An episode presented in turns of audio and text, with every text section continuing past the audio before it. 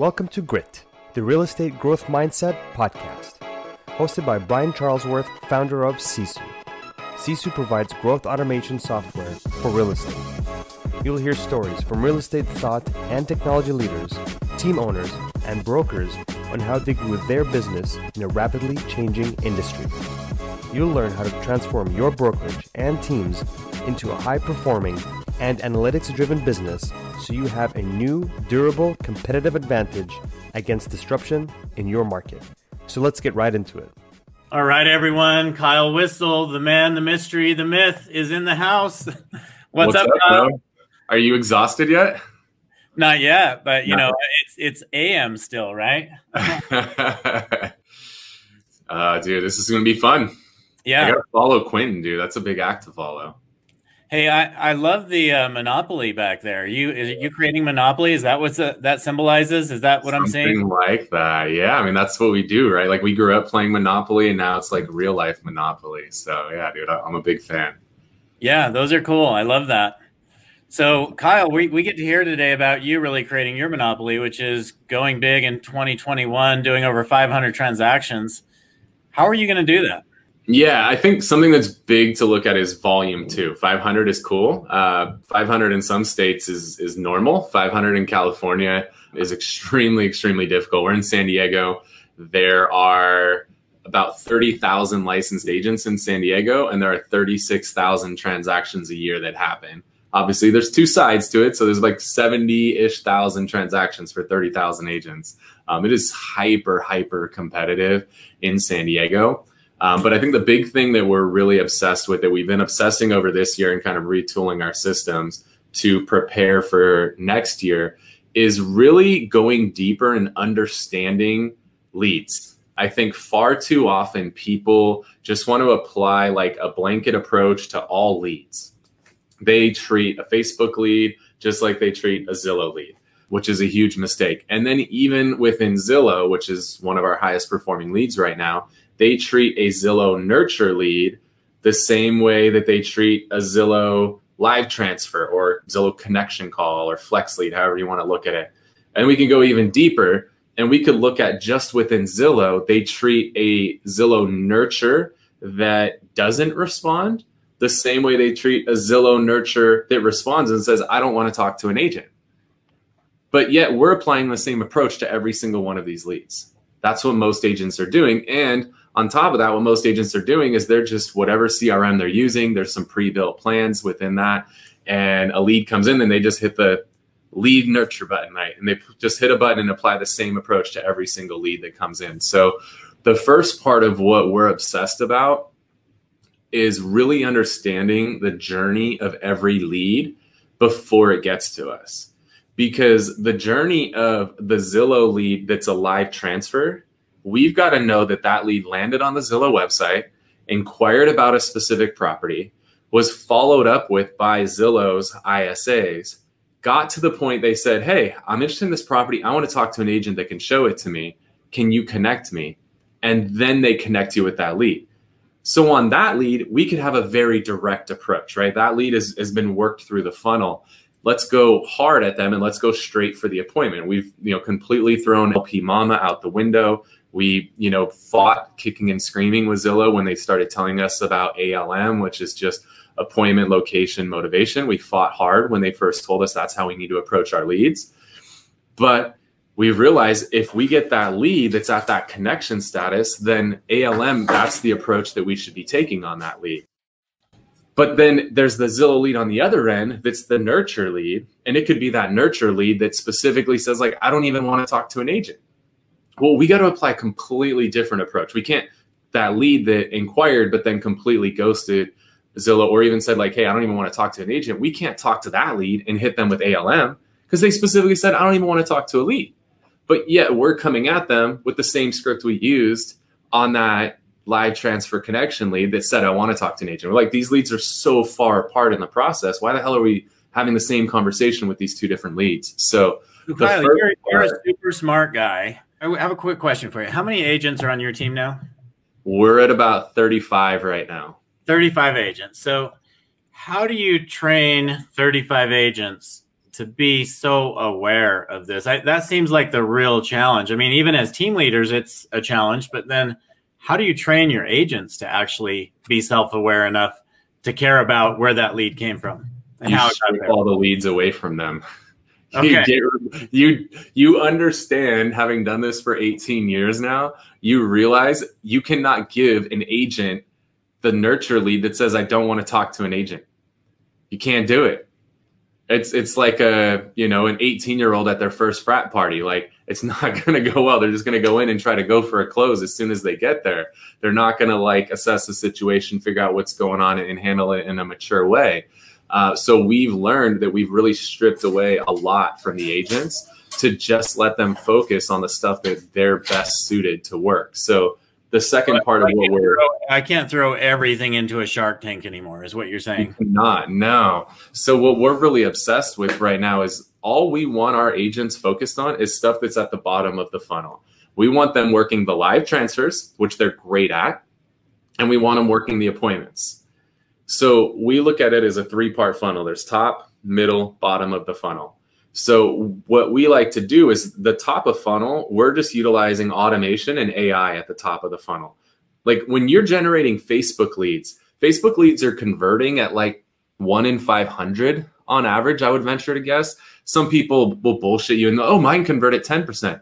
Okay, well, you generated 10, you converted one. That's cool. But let, let's talk at scale. I don't know very many people that are converting even at one out of 100 on Facebook. Most people are converting about one out of 500.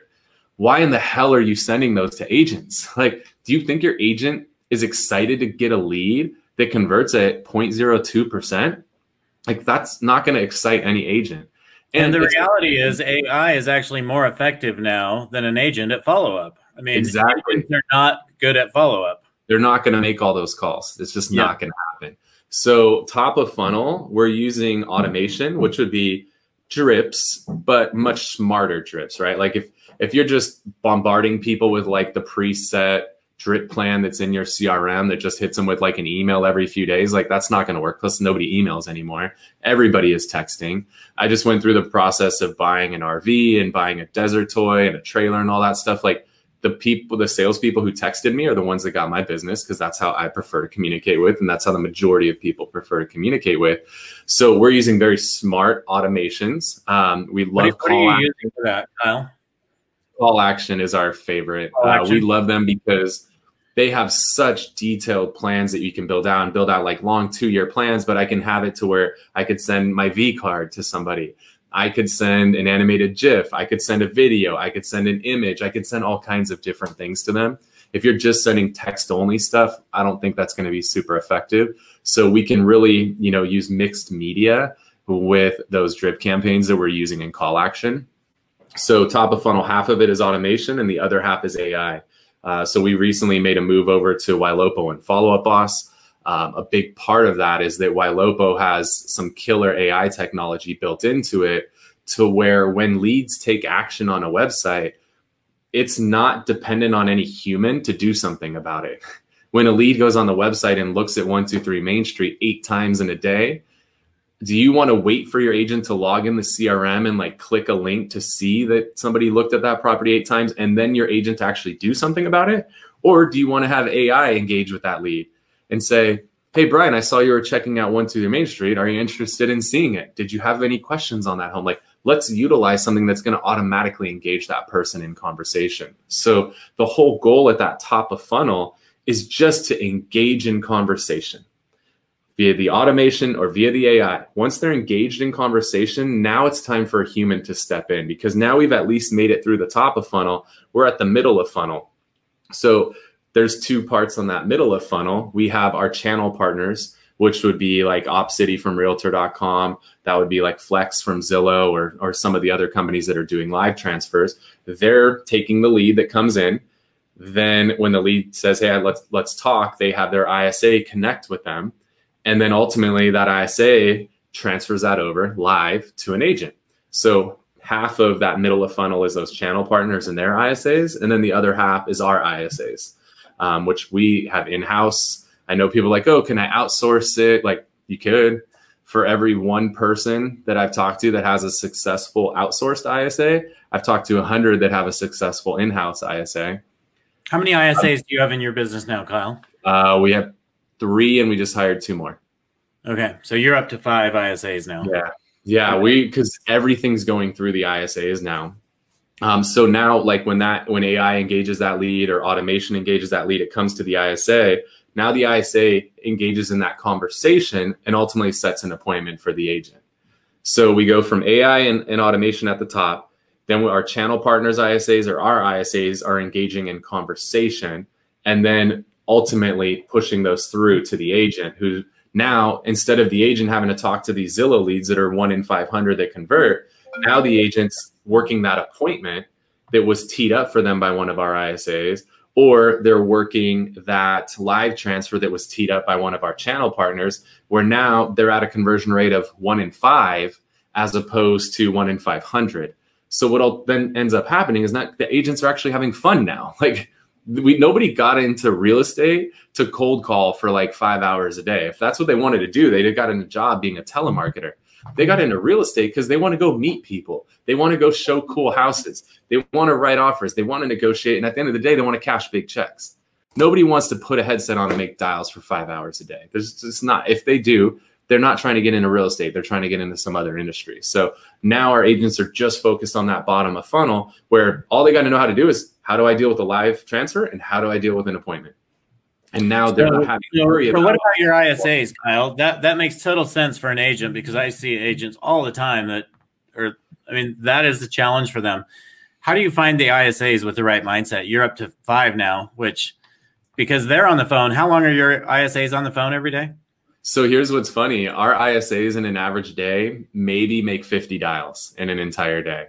And people like, in an eight hour day, they only make 50 dials. Yeah. But you know what? They're having like 25 conversations because again, they're only dialing people that have asked to be dialed, right? People who've engaged at that automation or at that AI level. Those are the people that they're calling because those people are looking for that conversation.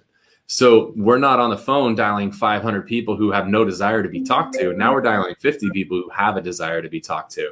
So now what happens too is the ISAs, they actually are having fun because they got in this because they like to have conversations with people. So a lot of the day they're in there texting, right? In CallAction, they're they're constantly in conversations with the leads. And now when they actually do pick up the phone, it's to talk to somebody. Like our ISAs love talking to people. They get a high off of it. They have a ton of fun talking to people. They have huge personalities um, and they do a fantastic job with it. They're very high S's um, and they're very high I's. So they're high I's. They love to talk to people. They're high S's. They love to support people. Um, they really love to tee our agents up, set them up, um, and then watch the agents close the deals. So any any action, it sounds like whether it be, I'm guessing whether it be Zillow, as this question says, or whether it be um, something that your AI is doing, a drip campaign, anything coming in, your ISAs are really focused on getting back to those inbound actions. And they're not necessarily inbound leads, but they're people who have taken action on something. Is that right? Yeah, the ISAs are intaking virtually all of our leads now. The only leads the agents are really taking is the live transfers. We've really tried to strip away all the other stuff from the agents. Our objective is that we set them so many appointments, they don't have time for anything else. Like, I just want my agents out running around showing properties, writing up offers. Like our next evolution, because our agents are getting to that point where they're so busy, they don't even have time to write offers, is that now when an agent's finished up with an appointment, we automatically call them and hit them up and say, because what's happening is they're leaving one appointment, they're going straight to their next appointment. So now I'm calling them like, hey, Brian, I know you just met with the Smith family. You know, tell me how did it go? And just let you kind of puke all over me, right? Like tell me everything that happened on the appointment.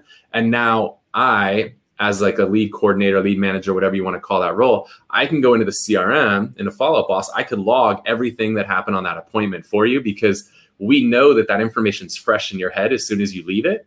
Let me extract all that info from you while it's fresh. And now I take all that info, I throw that into the CRM, and then I'm, I'm asking you questions, right? Like, all right, hey, Brian, um, I know that you just showed him like one, two, three Main Street. It's a 600 thousand dollars uh three two is that still what they're looking for and then you're like no you know what they actually they're willing to go up to 800 they need at least four bedrooms and they want a pool cool i'll go in i'll update the search in Ylopo for you um, okay you need to write an offer yeah, can you write me up an offer? Uh, cool. And then they have a checklist like what price, what terms, blah, blah, blah. That person, that lead coordinator is now taking care of all that stuff for them. So that now while you're on your way from appointment A to appointment B, I'm handling all that stuff for you so that you could just focus on appointments all day long. So your ISAs are really 100% inbound. They're they're not making calls out to expireds or anything like that. No, it's dude that that's so hard in San Diego. Like we've got Tom Ferry who's down here coaching all the time, and Mike Ferry. I mean, all the coaches come down here all the time.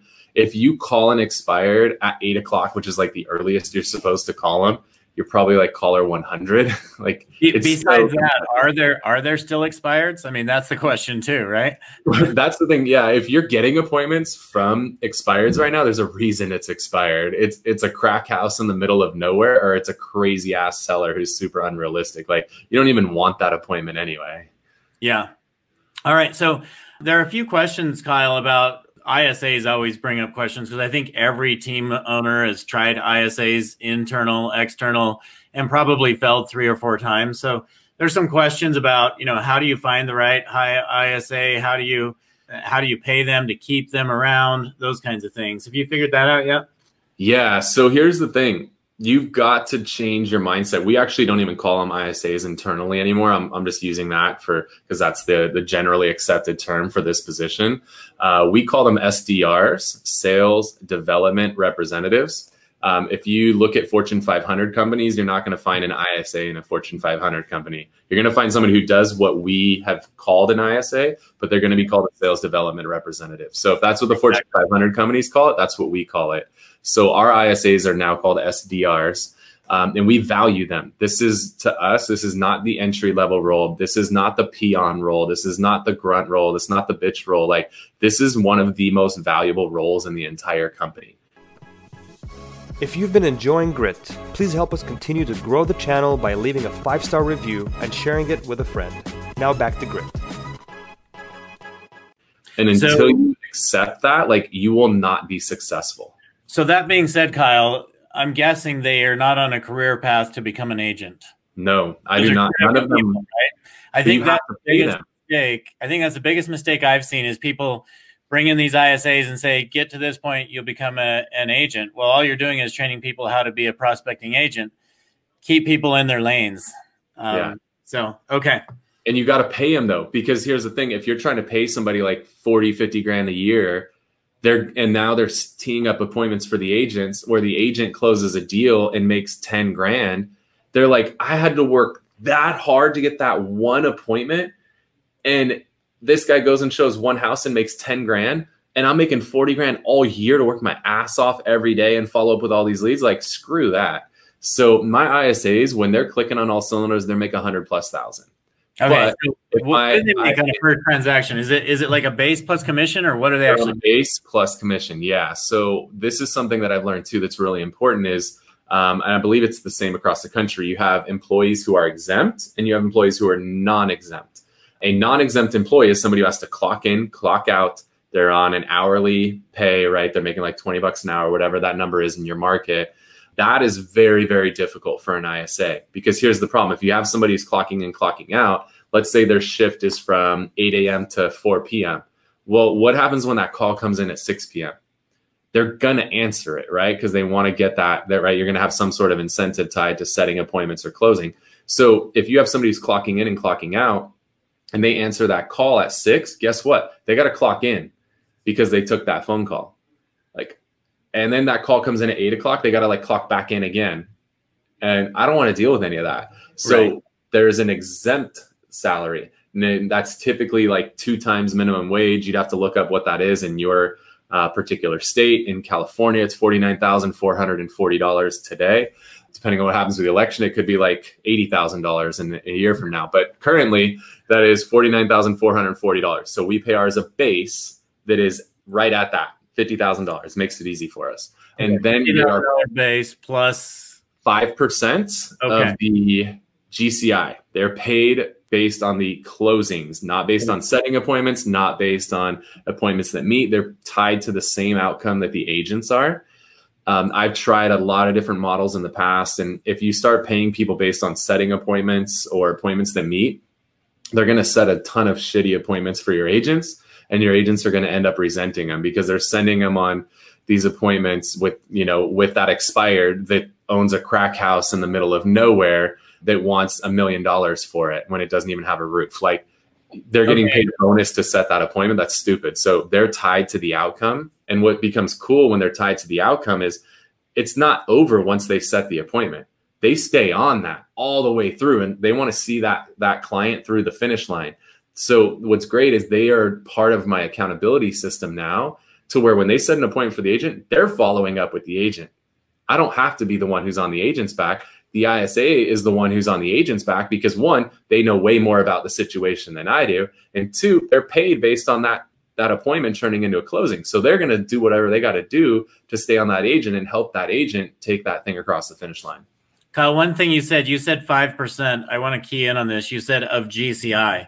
Yeah. You didn't. You didn't say of five percent of the agent's commission. It's not like the agent's paying them out of the post splits. This is coming off the top, where you and the agent are both paying them. Yeah, that, the splits with our agents adjust if I give my agent a lead versus I give my agent an appointment set by one of the ISAs. The agent split adjusts ten percent. Okay, so uh, an ISA uh, appointment is forty percent, and you, they're getting forty percent instead of fifty percent. Yep. Okay. Um, someone's asked. Will is asking, is five percent enough?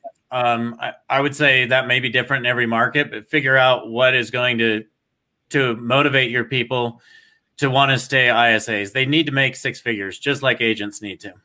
Yeah. If they don't make six figures and the agents are making six figures, you just lost an ISA. Yeah.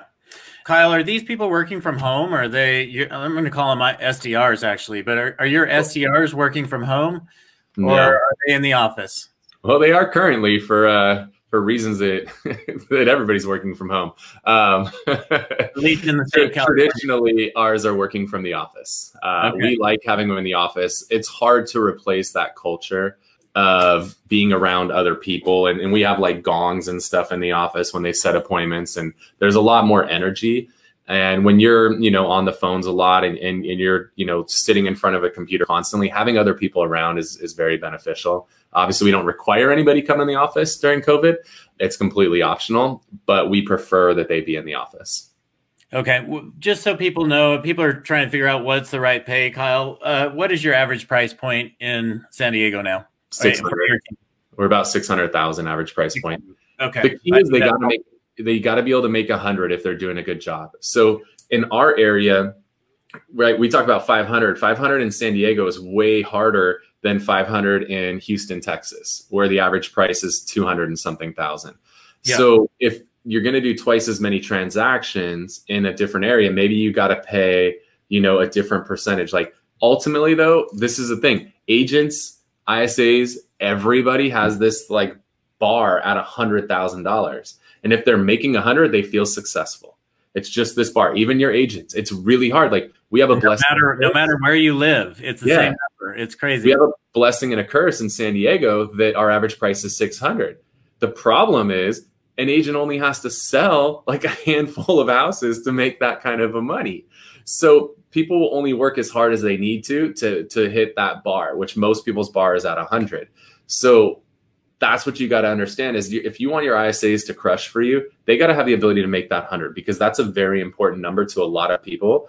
And if you're not giving them the ability to make that 100, but the agents are making 100, they're going to move from being an ISA to an agent because they see how much work goes into setting one single appointment and then they give it to the lazy ass agent who doesn't do any work and, and makes $100,000 a year, you're going to lose them. So you've got to give them the ability to make 100 plus thousand dollars a year. If you're not, it's not going to be successful. You're going to have turnover um, and people and, your agents aren't going to value them. When the, the, agents know they make a lot of money, um, the agents value them, especially like the rebrand within our company to them being SDRs. Like we had to do that because we need to make sure they understand these aren't the ISAs of old. Like but we can't like they're not the old ISAs, they're new ISAs. That doesn't work. They're SDRs. So they're, we internally rebranded it for that valuable reason. part of the business. Yeah. Okay. That's uh yeah, definitely. It seems to me that these people are probably harder. The SDRs are probably a harder hire to find than the agents as well. Oh yeah, absolutely. I mean, we but we've got such talented people. Like we just brought two in, both coming from out of state. um, because you know they want to come out here and they want to live the California dream, and we're providing them the opportunity to do that. We had to offer a reload package to one of the guys who's starting up next week, so you know we definitely had to do a lot of recruiting to find talented people. But again, it, we're not bringing them into a telemarketing job because that's what most people do in this industry is they bring an ISA in. They're like, here's a headset, there's a phone, like go dial all day. Like tell me when you have an appointment. Like that ain't gonna work. But if we can make it fun and we can provide them a system and they can follow the system and that system is going to yield them a hundred plus thousand dollars a year and they're not having a cold call all day long. They're actually in conversations, which is fun for them. High eyes want to be in conversations all day long and they want to set up agents for success. So you find that high I, high S, you put them in their wheelhouse, which is talking to people and setting people up. They're happy. Just like we talked about that funnel with agents, agents tend to have that higher D. They want to close. The agent's having fun when they're closing. The agent doesn't have fun when they're calling through 500 people a day. So now you're putting people in the position where they're actually enjoying what they do. Now you keep your ISAs longer because they're being well fed financially and they're doing what they enjoy doing. Same thing with the agent. Yeah, I think the industry has been trying to figure this out, Kyle, for the last 10 years. I know longer than I've been around, they've been trying to figure this out. So it sounds like you're cracking that nut and uh, just exciting to see. So let's talk about the bottom of the funnel, these agents. They are only getting appointments scheduled. Are they scheduling any of their own appointments? What does that look like? Yeah, so I mean, they're taking the live transfers uh, via the channel partners, and then they're working their sphere, past clients, stuff like that. So the majority of their time is working that stuff.